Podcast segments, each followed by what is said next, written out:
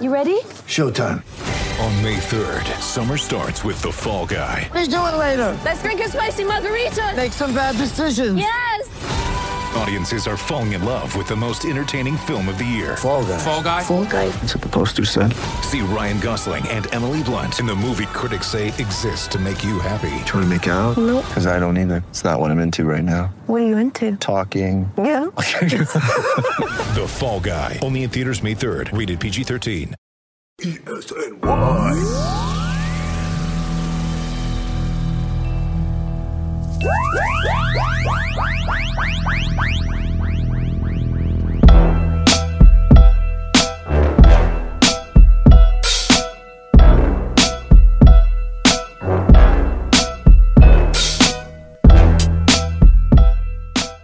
Another good week to be a Giants fan. I mean, they're not they're not playing great teams, but oh, isn't it nice to be back? 500, 2 and 2. Daniel Jones, 2 and 0 as a starter, getting this team back to 500. Welcome to the Wide Right Podcast, episode 3. I'm your host, as always, Ryan Honey, presenting this on EliteSportsNewYork.com.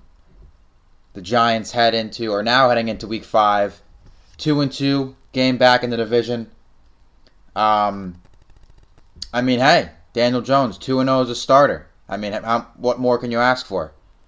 Came in, um, you know, week three of his rookie year, and is just he's impressed thus far. I know he made some mistakes in the week four game, week four win over the uh, Washington Redskins, which we'll talk about right now. We'll sort of segue into that, get into that, then get into some news, and then, as always, segue into the pre uh, previewing the upcoming game, which is the Week Five game against the Vikings. But um, yeah, he made some mistakes. Daniel Jones did, but he ultimately got the win. That is the ultimate statistic as a starting quarterback in the NFL. Can you win games?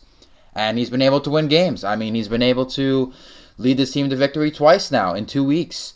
Um, this team looked like dead in the water, 0 2 to start off the year. Um, you know, in a division that includes Carson Wentz and Dak Prescott and Ezekiel Elliott. Um, you know, ha- before halftime of the week week three game, Saquon went down and it looked, you know, like it was going to be another lot. But now, no, back to 500. Um, 24 to 3 win over the Washington Redskins. Jones uh, was 23 for 31, 225 yards, had a touchdown pass to Wayne Gallman, uh, I believe on the first offensive drive of the game. And he did throw two interceptions, which I do want to talk about. Um, I wrote about this, and I understand, hey, why you're repeating content, but I feel like this aspect and this sort of message needs to be relayed to as many eyes and as many ears as possible. Um, do not be alarmed and do not be worried by the two almost back-to-back interceptions that Jones Jones threw on Sunday. It's okay to have a jerk reaction to them. I had a jerk reaction to them, you know, watching the game live. Um, I was it gets to a point where it's like, dude, like what the hell are you doing? Like figure it out. But these mistakes remind us of the term rookie mistake. And that's what they are. They're rookie mistakes. He doesn't need to be a perfect quarterback right now. He doesn't need to go out there this season um, and throw for th- 30 plus touchdowns and eclipse 4,000 yards and have this completion percent. He doesn't need to do that. He needs to come in for the time being, win football games for this team, and learn the position of a starting NFL quarterback all at the same time, which he's doing and which he's doing right now at a pretty good rate. He's 2 and 0. I mean, what better start can you ask for? I would have taken 1 and 1, but 2 and 0 is even better, obviously. I mean, what more can you ask for from Jones right now? Those mistakes, I would not worry about them right now. Look at the mistakes some quarterbacks have made in their rookie year that they didn't make in their sophomore campaign. Carson Wentz, Jared Goff, Mitch Trubisky, even though not a lot of people are high on Trubisky. The mistakes they made in year one to year two, they improved on those mistakes. Each of those guys did, and all these quarterbacks do. Most of them do. Nathan Peterman, nah, not at all. But most of these quarterbacks figure it out from year one to year two, and I understand the jerk reaction to Jones's two picks, but those will be corrected, um, and he'll be fine going forward. Absolutely. Uh, another another big name I wanted to talk about a little bit. Not big name, obviously, but considering he's primarily a backup running back, but had a good game on Sunday. Wayne Gallman, 18 rushes, 63 yards, and a touchdown. Caught six balls, 55 yards. Also had a touchdown through the air. Um, he is definitely a reliable back to have while Saquon is out with the injury. Um, it's unclear when Saquon's going to return. Uh, hoping uh, the Giants won't rush him back, but we'll get into that in a little bit. But Gallman is a reliable back to have right now, especially in the passing game. He's versatile. Um, he could catch the swing passes out of the backfield. He can manage the short yardage downs. He can, you know, pick up the first down on a second and two or third and two, things like that. He he's not Saquon, obviously, but no one is Saquon. Saquon is in his own league. Gallman is a reliable and he's not a horrible option to have back there for the time being. And when Saquon comes back, whenever that is, they could run, the Giants could definitely run a two running back set or have Gallman get even more opportunities than he's had in the past because of what he's showing thus far. So, I mean, if Gallman sort of continues his success, he had a, you know, good, great success in Sunday's win you know, on the not so much on the ground, but just overall. I mean, it's shown to be a very versatile option. I mean, if he keeps showing this, he could eventually be he he could be used a lot more, uh, uh, even when Saquon is back. I'm not saying he's going to start over Saquon. Obviously, that's impossible. But they could, the Giants could definitely use him in certain circumstances, even when Saquon returns to the field. Um, but the real great aspect of this game, I wanted to I wanted to definitely touch upon the most when talking about this game was the defense finally showed up. The secondary finally showed up. I understand it's different when you're playing quarterbacks such as Case Keenum, who's not a franchise quarterback. Uh, Dwayne Haskins finally got some playing time this regular season. He's not yet a franchise quarterback. Um, you know, as a Giants fan, I'm hoping he's not going to become a franchise quarterback because he's on the Redskins. If he goes to somewhere else, then best of luck. But for right now, you, obviously, I don't want him to play well. Um, but the defense finally stepped up. I mean, Jabril, Peppers has finally been making the play. Fans have been wanting him, have been waiting for him to make. Uh, pick six in the third quarter off Haskins, uh, who threw three picks, by the way. So it seems like Jones has the upper hand already in the Jones Haskins era. We're going to see a lot of Jones Haskins battles, I feel like, in the near future, considering they'll play each other twice a year. And considering they have a connection, you know, the Giants sort of passed up on Haskins for Jones. There was a lot of talk of the Giants drafting Haskins back in April. Didn't happen. But, yeah, so Jones has the upper hand um, already. Uh, you know, I mean, I guess he has a more talent than Haskins has around them right now. The Redskins are just god awful at this point, 0 4. But um, back to my original point, yeah, Jabril Peppers finally made the play fans have been waiting for him to make. Um, and Janoris Jenkins, credit me. He must have listened. I'm going to say this. I'm just going to assume this.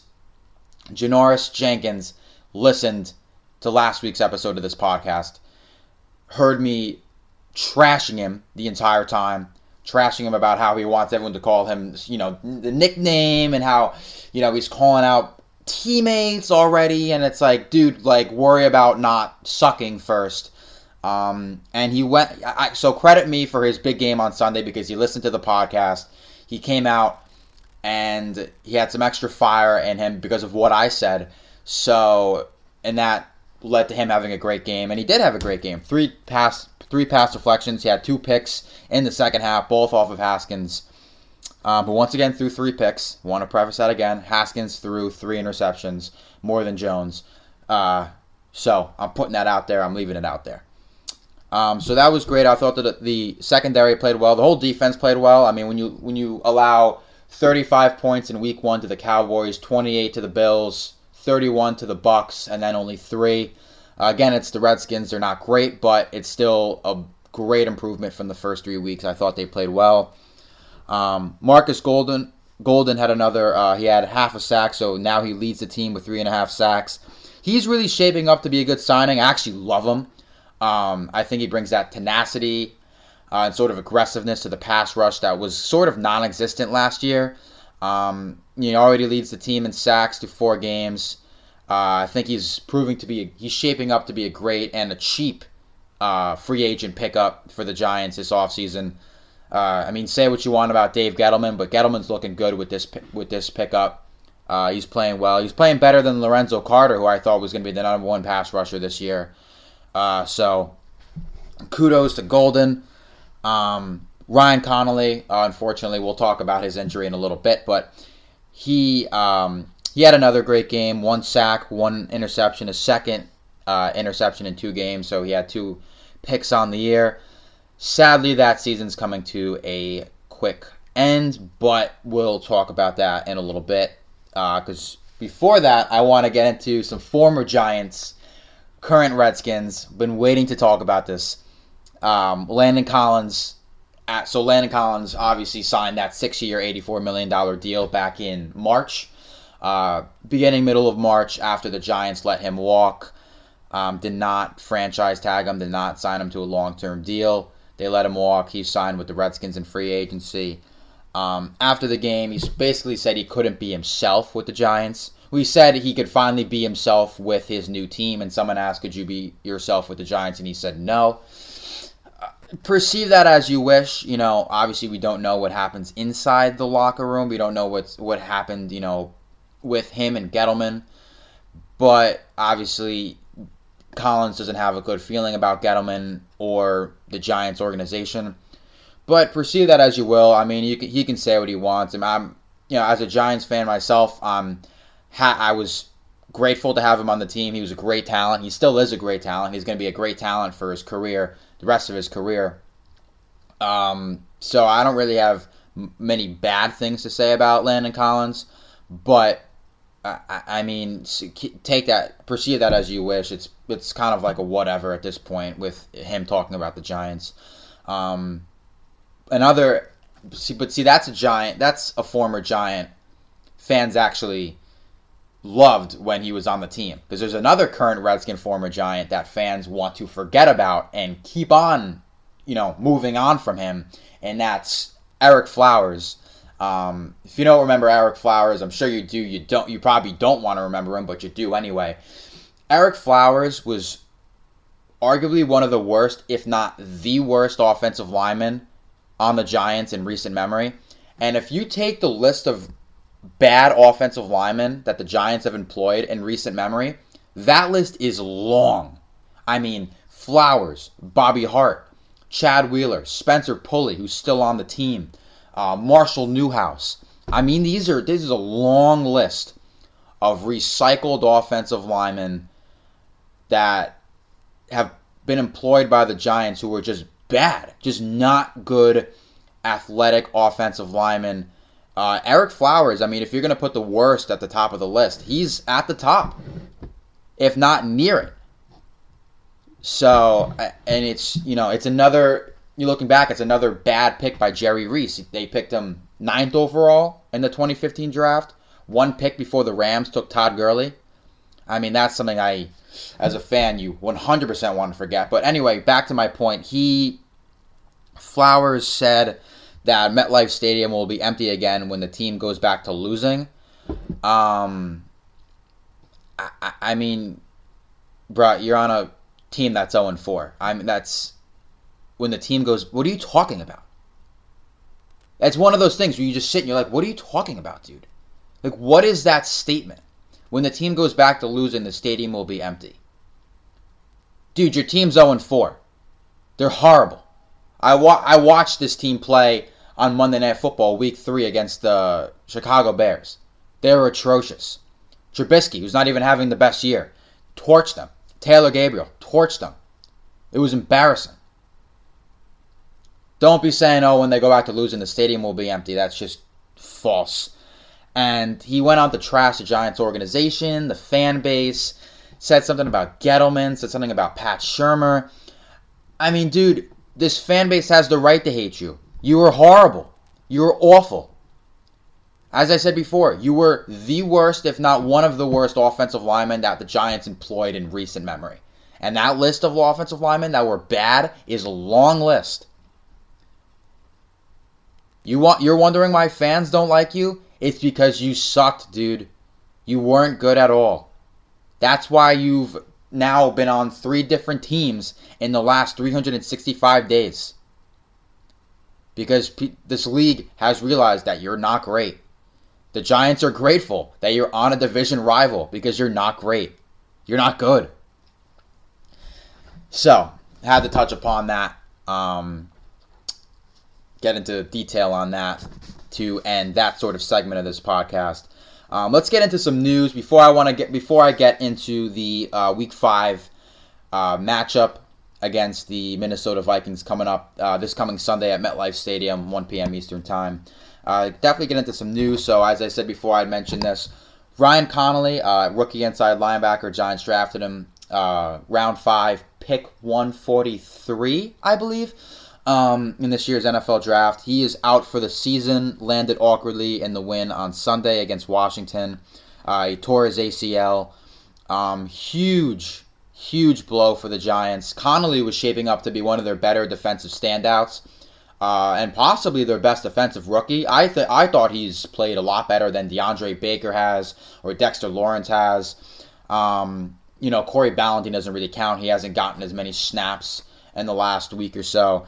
Um, so I thought, I mean, I thought he was shaping up to be the best defensive rookie, uh, and it's just a huge loss for the Giants. He he took the starting role in week two after Tae Davis lost his job. So like week one happened, and Connolly was already in there. Connolly was al- already, you know, starting um, week two against the Bills.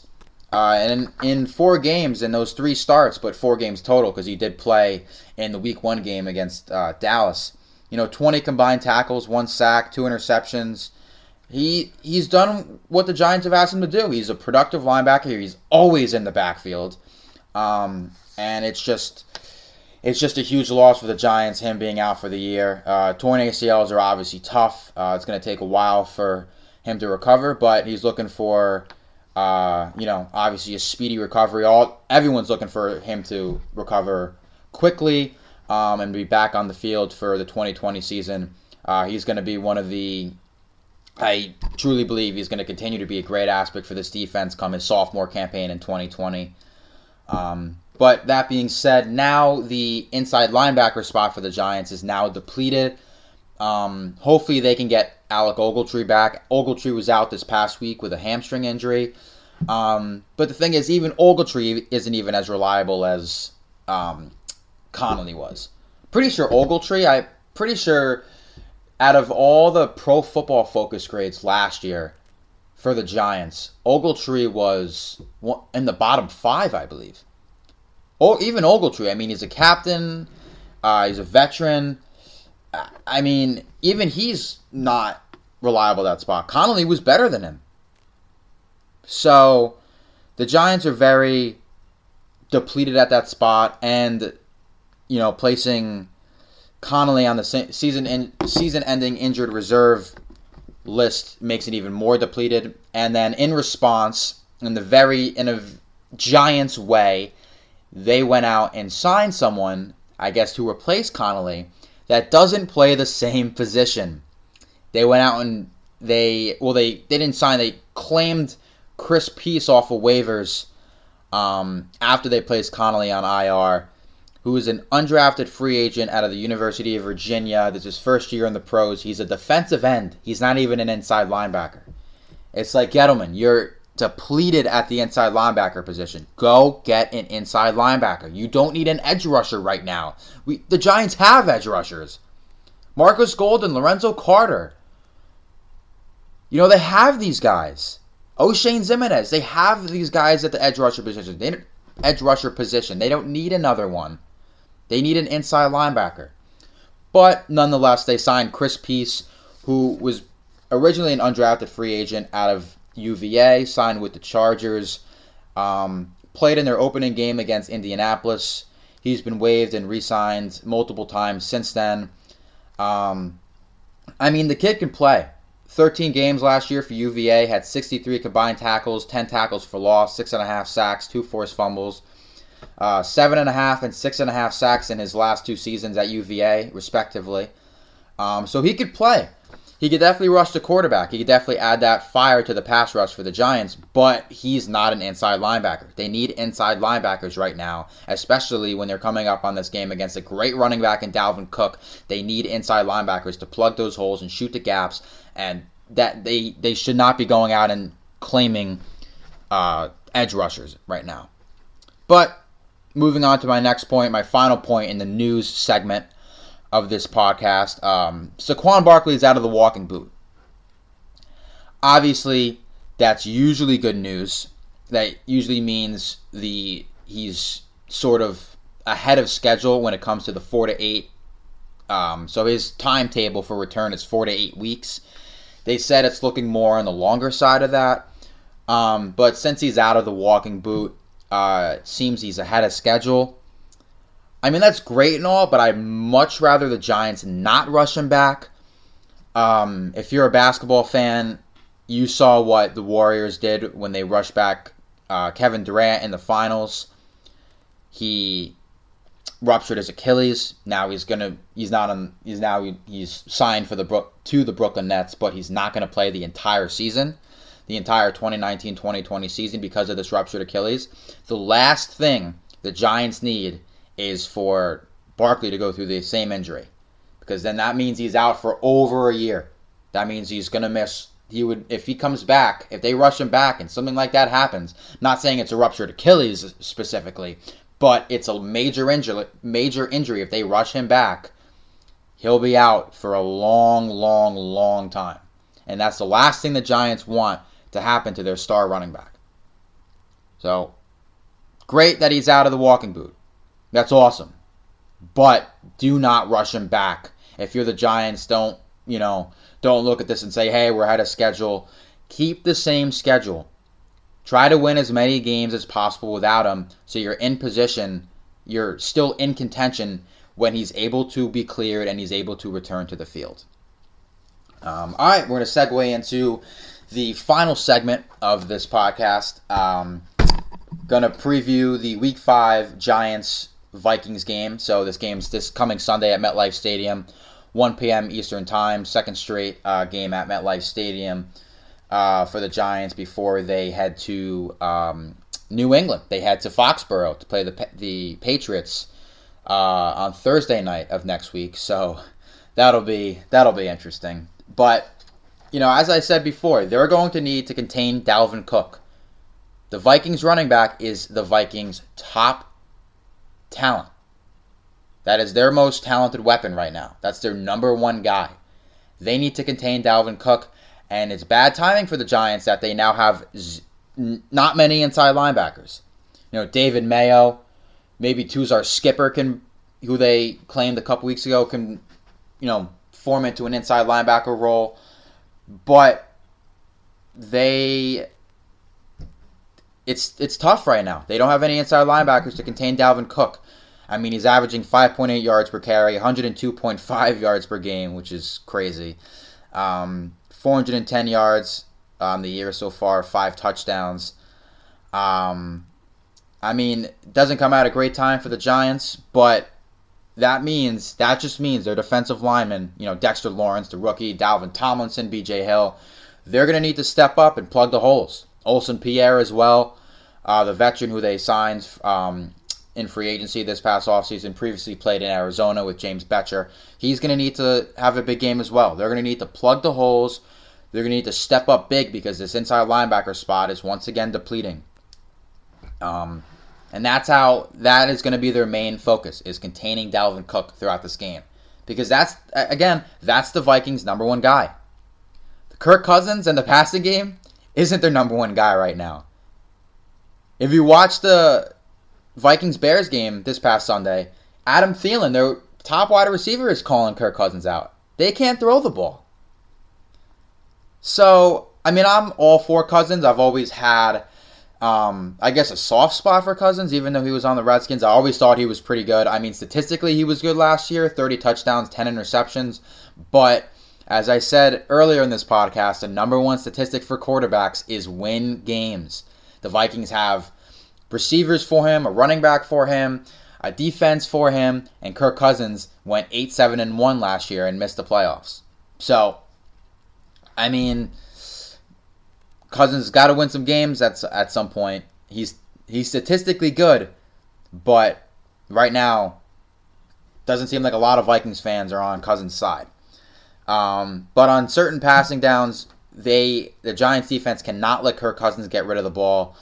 Um, if you pass rush him and get in his face, he's one of those quarterbacks. He'll screw up. You know, as a defense, you would much rather have Kirk Cousins hold on to the ball than to get it in Adam Thielen and Stefon or Stefon Diggs' hands. I mean, this secondary was great last on Sunday. Doesn't mean it's going to trickle into this upcoming game next Sunday or this upcoming Sunday. You know, it's who knows what the secondary is going to be like this Sunday against this Vikings receiving corps is a lot better than the Redskins receiving corps to say the least. So, this pass rush is going to need to get keep Kirk Cousins holding the ball. They're going to need to get in his face. They're going to need to force him to make bad decisions. They're going to need to force him to hold on to the ball. Much rather have the ball in Kirk Cousins' hands than in Adam Thielen or Stefon Diggs or Kyle Rudolph's hands. Um, they're going to, need, you know, Marcus Golden is going to have to build upon his great performances thus far. Lorenzo Carter is going to need to step up. Oshane Ximines may get some time rushing the quarterback. They need to get in Kirk Cousins' face. He will screw up. He will make bad decisions, and the secondary will follow after that. I mean, Cousins is only averaging 183.8 passing yards per game. You know, only three touchdowns and two picks this year. So he's not he's not playing fantastic. Get in his face. Good things will happen for the Giants defense.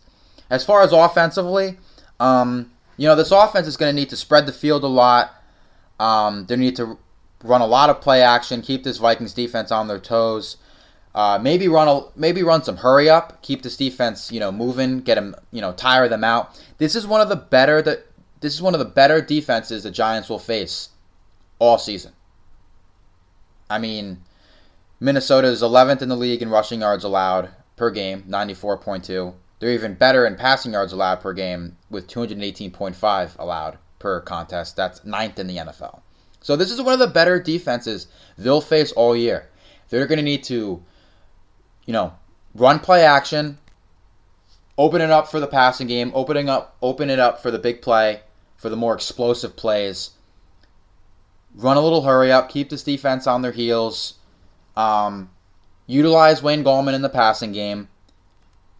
You know, keep this defense guessing, keep them confused. Um, and as I said before, spread the field. With this talented defensive backfield in Minnesota, the more weapons in the passing game the Giants have, the better. Which is perfect timing because Golden Tate will be back from suspension. Golden Tate's going to be playing his first game. Obviously, four game suspension, PEDs, you know, whatever. He appealed it. Uh, you know, whatever. Uh, he didn't get the appeal. You don't really get the appeal ever. I mean, it's a no tolerance policy. So the, the fact that he thought he could get that he could appeal it is, you know, weird, but whatever. Um, he's finally back, so that's perfect timing for the Giants. Um, you know, Sterling Shepard has been playing well. He's back and healthy. He missed the Buffalo game week two, but he's back. Um, you know, they the more weapons, the better. Put Evan Engram out there in the slot. Put him split wide. Maybe put him in the backfield in certain plays. Keep this defense guessing. The more weapons on the field, the more you could spread the field against this Minnesota defense, the better. So spread the field against their defense. Rush, pass rush Kirk Cousins. The defensive linemen step up, contain Dalvin Cook. I feel like the Giants could definitely win this game. Uh, improve to three and two, above 500 on the year. Um, first time above 500, I believe, if they were to win, if they were to win on Sunday, go three and two, I believe that's the first time since 2016. Yeah, 2016 that they would be above 500. So, looking for a big win on Sunday. I believe the Giants can do it in front of their home crowd.